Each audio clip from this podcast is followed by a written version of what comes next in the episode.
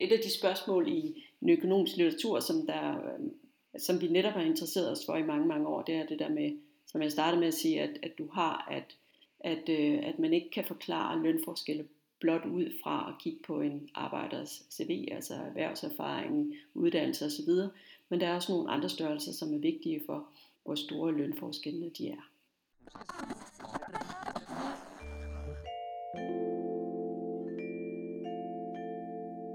Radioaktiv. Springfarlig politisk podcast. Følg os, like os, del os, læn dig tilbage og nyd en frisk blandet cocktail af skarpe vinkler, dybtegående analyser og farlige debatter. Velkommen til Sanger og Merværdi, Radioaktivs økonomiprogram. Jeg er svært Alex Oras Sand Alsen Kalai. I dag skal vi snakke om ulighed, nærmest bestemt ulighed i løn. For hvordan forklarer vi lønuligheden på det danske arbejdsmarked? Nogle lønforskelle kan forklares med forskelle i produktivitet. Men der er også studier, der viser, at andre lønforskelle ikke nødvendigvis kan forklares med, med forskel i produktivitet af den enkelte arbejder, hvor arbejdere, der til synligheden er ens i kvalifikationer, ender med at få forskellige løn, på grund af de arbejder i, i forskellige virksomheder af forskellig produktivitet. Den her sammenhæng mellem lønfordele for en enkelt arbejder afhængig af virksomheden, er ikke ens for alle typer af arbejdere, og udvikle sig forskelligt over tid. Hvordan kan beskrive den her fordel, for nogen, som nogle arbejdere har teoretisk, og hvad er konsekvenserne af det for uligheden? De spørgsmål har Birte Larsen, lektor i økonomi ved CBS, undersøgt i artiklen Which Workers Earn More at Productive Firms? Position Specific Skills and Individual Worker Holder Power, som er skrevet sammen med Justin Blush og Bledi Tasker.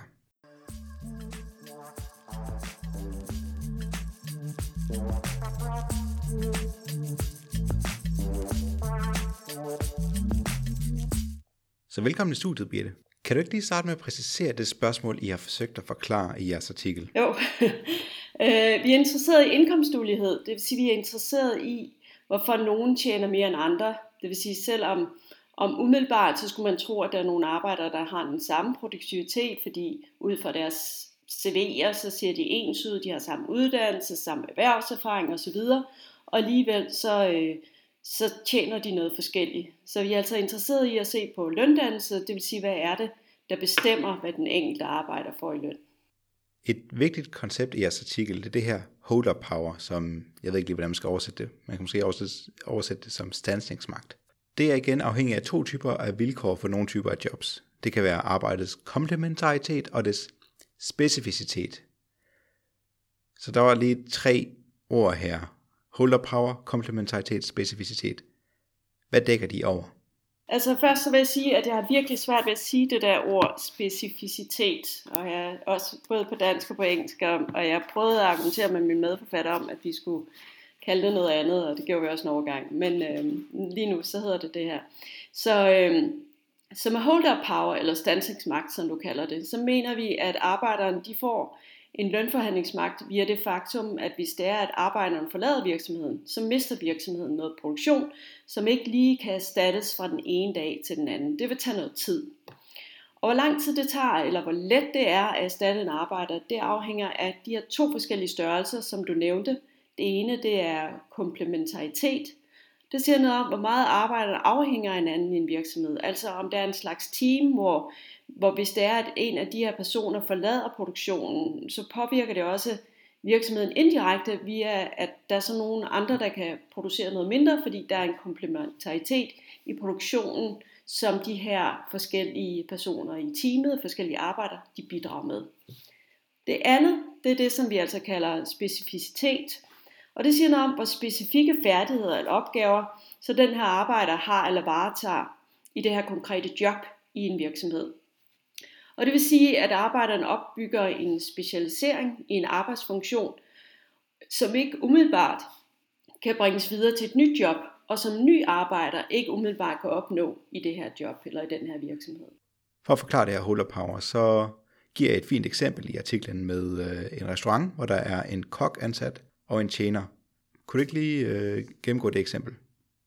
Ja, så det der er i forhold til kokken, det er, at på grund af den arbejdsfunktion, som kokken har, det er, at han eller hun har opbygget nogle specifikke færdigheder i forhold til den her jobfunktion, som kan være sværere at erstatte, og mod at, at øh, en tjener kan være lettere at erstatte i, øh, i den, den type af job, øh, som, som, som tjeneren har. Så det er et meget godt eksempel på, at man ligesom opbygger en eller anden form for øh, specifik eller nogle specifikke kompetencer ved at man har den, øh, det job, som man har, og det vil tage noget tid for en ny arbejder at gå ind og, og erstatte de øh, typer af jobfunktioner.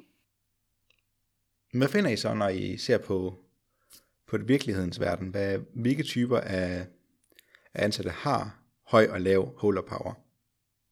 Øh, ja, så lad mig sige her lidt om, hvordan det er, vi måler det her hold power eller standsingsmagt. Det vi gør, det er, at vi ser på dødsfald blandt arbejdere i virksomheder, og meget det betyder for virksomhedens produktion.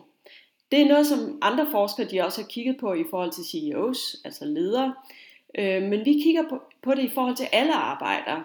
Så vi går ligesom et skridt videre og siger, jamen, der er, en, der er noget litteratur omkring at se på, hvad betyder, øh, eller hvordan kan vi måle en CEOs værdi. Men, øh, men det vi altså gør her, det er, at vi siger, at også andre typer arbejdere kan have en forhandlingsmagt i en virksomhed på grund af de her størrelser som komplementaritet og specificitet. Og det vi ser i vores forskning, det er, jamen det er rigtigt, at ledelsesfunktioner, altså CEOs og, og ledere generelt, jamen de får en større lønpræmie, fordi virksomheden de mister mest der, hvis det er, at arbejderen dør. Øh, men vi ser også, at virksomheden påvirkes negativt, altså må de lave produktion af, at andre arbejdere dør. Og så, og så er der ligesom en randordning her, så det er sådan, at, at øh, lederne de, øh, de har en største øh, påvirkning på virksomhedens produktion, eller nedgang påvirker den. Øh, nedgangen, altså produktion falder mest, hvis det er, at den CEO dør. Men, øh, men også for andre typer arbejder, der er der altså en negativ påvirkning. Det tager noget tid, inden virksomheden kommer tilbage op på den samme produktion, som før det, det her medarbejder døde. Og, øh, og det afhænger af, hvad det er for nogle øh, arbejdsfunktioner, eller hvad type af job, som arbejderen har. Og vi kan altså se, at CEO, eller lederne de har den største negative påvirkning på produktionen, og dermed får de mest forhandlingsmagt. Og der er en, den mindste påvirkning af arbejder for arbejdere i, i administrative jobs i den lave ende af indkomstskalaen, og ufaglærte jobs og mere håndværksmæssige jobs. Så der er sådan ligesom en rangordning der. Det er den ene ting, så det afhænger dels af typer af jobs, altså hvad det er for en, en, øh, en beskæftigelseskategori, man er i. Men det afhænger også af produktiviteten. Så for en given jobfunktion, eller for en given jobtype, så er der også den sammenhæng mellem, altså det større produktivitet, som arbejderen har, des mere holder power har arbejderen. Det vil sige, at højproduktive arbejdere, de er altså svære at erstatte. Og det, det er måske forventeligt, men det vi gør, det er, at vi går ind og viser det empirisk også. Så det at have holder power giver jo sådan en lønpræmie, og det beskriver i artiklen som en economic rent, hvilket igen kan være svært at oversætte til dansk. Jeg, jeg har hørt nogen kalde det knaphedsrente. Det, for eksempel, hvis man slår på Wikipedia, så det bliver oversat med.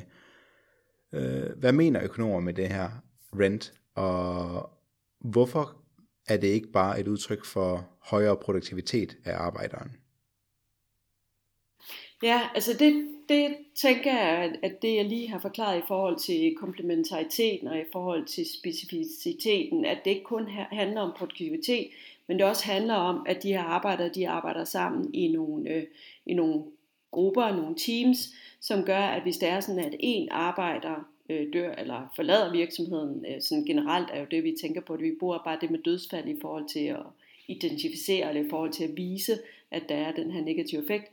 At det dels betyder noget, at man er med i en eller anden gruppe, og derfor betyder den enkelte arbejder noget, og det giver den her enkelte arbejder en forhandlingsmagt, det er den ene ting, og den anden ting, det er de specifikke ting, som, øh, som, der, er, som man kan i et eller andet job, altså de specifikke arbejdsfunktioner, som en arbejder har i et job, som gør, at det bliver svært at erstatte den her arbejder, og det er altså med til også at give den her arbejder en, øh, en form for øh, forhandlingsmagt, og dermed får man altså, eller kan arbejderen få en større øh, øh, indkomst, en høj indkomst, øh, som altså afhænger af netop, hvor svært det er at erstatte den her arbejder. Så det giver, en, øh, det giver arbejderen den her forhandlingsmagt. Hvor kommer den her lønpræmie fra? Er det de andre arbejderes lønninger, der så bliver lavere, end de ellers ville have været, eller går det fra virksomhedens profit, en kombination af begge dele? Øhm, ja, det er sådan lidt en kombination. Så vi har i vores teoretiske model, så har vi, at produktion afhænger af både komplementariteten, generel produktivitet og specificitet, altså de størrelser, som jeg har snakket om indtil nu. Så alle de her tre størrelser er afgørende for virksomhedens output og salg, og dermed også påvirkes, påvirkes profitten også af de her størrelser. Og på den måde, så kan man ligesom sige, at det bidrager også til produktionen, de her forskellige størrelser, og dermed så større produktion, større profit, jamen så er der ikke umiddelbart, så tager man ikke umiddelbart noget, øh, når det, hvis det er, at det bidrager direkte til produktionen. Men jeg har også lige argumenteret for, at de her størrelser også betyder noget, altså komplementariteten, altså hvordan den her arbejde indgår i et team, og derfor har betydning ikke kun via sin, sit eget bidrag til produktionen, men også indirekte via de andres produktion, at den påvirkning, som en enkelt arbejder har på de andres produktion, og så specificiteten, det vil sige, hvad, hvad er det egentlig for nogle specifikke færdigheder, som den her arbejder har fået en virksomhed. Det giver den her arbejde noget forhandlingsmagt, og derfor er det selvfølgelig også rigtigt, at det også har en, at altså forhandlingsmagten, jamen så, så siger det noget om, hvor meget den her arbejder får i forhold, at, altså får øh, af hele kagen. Så des mere forhandlingsmagt, des større bid af kagen, og derved vil det selvfølgelig indirekte påvirke nogle andre. I bruger den her model så til også at undersøge nogle konkrete spørgsmål, som ulighed mellem køn, og hvordan uligheden har udviklet sig i for eksempel Danmark. Kan du ikke prøve at beskrive lidt om det? I forhold til køn, så, øh, så viser vi, at det, at mænd de tenderer til at være i jobs med mere hold up power, eller mere standsningsmagt, det er med til at forklare cirka en femtedel af lønforskellen mellem mænd og kvinder. Altså det, at du har fået, at, at, at det, at du har en eller anden fordeling af, af mænd og kvinder inden for forskellige typer af job, det, øh, det kan altså være med til at forklare lønforskellene, fordi det simpelthen giver mændene noget mere øh, forhandlingsmagt. Og øh, i forhold til, hvordan uligheden den er, øh, har ændret sig i løbet af de seneste årtier, så er det klart, at der er andre faktorer, som også er afgørende for, hvordan uligheden den er steget i, i Danmark i løbet af de seneste årtier. Men det vi argumenterer for i det her papir, det er, at, at fordi der er opstået en anden type af virksomheder, øh, det som nogle gang nogen kalder for superstar virksomheder, eller en, en anden virksomhedstyper, som kræver nogle mere specifikke kvalifikationer, altså kan det også være med til at forklare en stigning i ulighed, fordi det simpelthen, øh, du har nogle arbejdsfunktioner, som kan være svære at erstatte, og igen både, både direkte, altså nogle specifikke færdigheder, som man får som øh, medarbejder i en virksomhed, og dermed så bliver man svær at erstatte, men også indirekte, fordi man indgår i en eller anden gruppe, som, øh, som gør, at hvis det er sådan, at, at man bliver, bliver fyret, så, øh, så er det, så påvirker det ikke både direkte virksomheden, at man bliver fyret, eller man forlader den her virksomhed, men også, at man, øh, at man påvirker indirekte via via at, at andres produktion også bliver påvirket. Så det er de her to størrelser igen, komplementariteten og specificiteten, som, som er afgørende. Og, og hvis man ligesom har fået en anden type virksomheder, som, hvor de størrelser er, er vigtigere, fordi at det er mere højproduktive til virksomheder. Vi, vi viste jo tidligere, eller jeg talte om tidligere, at, øh, at vi ser, at, at det at, altså højproduktive, højproduktive virksomheder, at der er det, øh, at der er der mere forhandlingsmagt. Og nu hvor vi er ved ulighed, så indvendt blusser der en debat op omkring eksorbitante lønninger til direktører i store virksomheder. Kan man bruge jeres model til delvis at beskrive de høje direktørlønninger? Øh, ja, det mener jeg, man kan. Altså det det, det vi jo øh, gør i, øh, i de figurer, hvor vi går ind og ser på, at det er især ledelsesfunktioner, som øh, har mest øh, holder power, eller dem, der arbejder i ledelsesfunktioner, de har, de har den største holder power. Øh, men det er klart, at, øh, at vi kan jo ikke sige noget helt konkret om, om hvor meget den enkelte CEO er værd. Og øh, fordi også fordi for CEO'erne har komplementariteten kan være vigtig, ikke? altså for øh, den gruppe, man arbejder i, og hvem man arbejder sammen med, for øh, øh, altså hvad, hvad det er for nogle relationer, man har i virksomheden. Så, øh, men det er klart, at det kan være, ja, altså vi, det, det bekræfter det, som andre studier også har vist, at øh, CEOs de har en, en værdi. Øh, spørgsmålet er selvfølgelig om, øh, altså hvor stor den der værdi er i forhold til, øh, til den løn, som man normalvis øh, altså, de får i forskellige funktioner. Og der er jo kæmpe stor heterogenitet. Men, øh, men jeg er helt klart er med til at bestemme, eller vi er med til at vise, at, øh, at de har en værdi. Et sp- andet spørgsmål, som jeg er gået og tænkt på, mens jeg læser jeres artikel. Kan man sige noget om sammenhæng mellem, hvor du er i lønhierarkiet, og hvor meget din løn, der kan beskrives ud fra den her øh, holder power lønpræmie? Sådan, jeg tænker for eksempel, øh, kan man sige noget om, at folk, der er i sådan den 90. percentil, at de typisk har øh, x antal procent af deres løn, der kan beskrives ud fra det her holder power, mens at en på nede i 20. percentil har en anden lavere øh, andel af sin løn, der kan beskrives sådan her. Nå ja, det kan man sikkert, altså ja, øh, ja det kunne man øh, sikkert kigge på. Øh, øh, ja, det ville være super spændende at kigge på. Så det kunne man, øh, det kunne man helt sikkert. Altså vi viser jo netop, at, øh, at det større produktivitet, der er en virksomhed, og derfor, altså, som, som ringer, hænger sammen med en, en højere indkomst generelt for arbejderen, øh, des, øh, des mere hold-up power er der. Så, øh, så det kunne man sikkert, altså det ville være en spændende ting at, at kigge på. Øhm, ja. I bemærker også, at man kan se, at folk, der har høj holder power, deres øh, løn er mindre følsom over for udsving i arbejdsmarkedet. Det tænker jeg faktisk også er, er, øh, er ret interessant. Øhm, og, det, og det fungerer på den måde, at virksomheder de bliver, de bliver så mindre villige til at justere deres arbejdsstyrke afhængig af konjunktur. Fordi at arbejdsstyrken det bliver et asset på samme måde som fysisk kapital. Altså noget, som ligesom er vigtigt også på lidt længere sigt. Og, øh, og det betyder, at hvis vi, som vi har, vi har talt om, altså generelt så får arbejderen mere magt, hvis det er svært at erstatte den her person. Men det betyder så også på den anden side, at variation i efterspørgselen vil påvirke produktion af arbejdskraft efterspørgsel relativt mindre. Altså man justerer mindre, ligesom man justerer fysisk kapital mindre. Ikke? Så, øh, så andre ting end konjunktur, det påvirker løn generelt, og dermed så påvirkes arbejdets forhandlingsmagt også mindre under de her konjunkturer. Så hvis jeg skal sådan stille det op sådan helt, øh, altså lidt mere konkret, så under lavkonjunktur, så får vi altså, at, at, øh, at de mister værdifulde kompetencer, både direkte via specificiteten og indirekte via komplementariteten, hvis der er, at en virksomhed ønsker at afskede en arbejder, og det vil altså påvirke andre arbejds produktivitet, og det tager tid og koster penge at sætte et nyt team op, og det betyder så, at under en lavkonjunktur, så får du et mindre lønfald, end du ville få ellers, hvis du ikke havde de her størrelser, som er vigtige. Og også øh, omvendt under en højkonjunktur, så bliver variation i virksomhedens indtjening også mindre afhængig af, af de her efterspørgselskomponenter, og dermed så, øh, så påtænker man også at ansætte færre, og dermed så stiger løn heller ikke så meget under en højkonjunktur, end altså, i forhold til, hvad den gør, hvis det var sådan, at, at, øh, at det ikke var vigtigt, øh, hvad for et team det er, man lige har ansat, eller hvad for nogle teams man har ansat på en, i en virksomhed.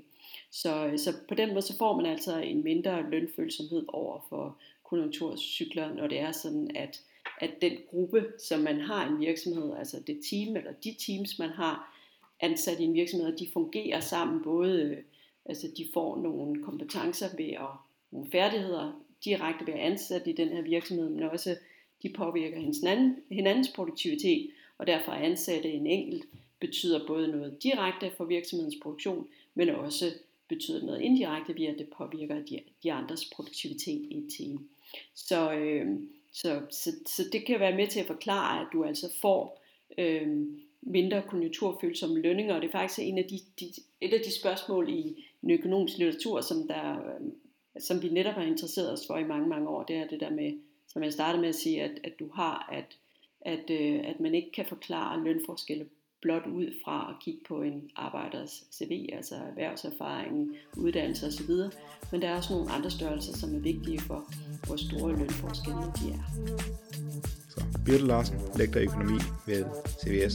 Tusind tak for, at du vil gæste programmet. Ja, men uh, velbekomme.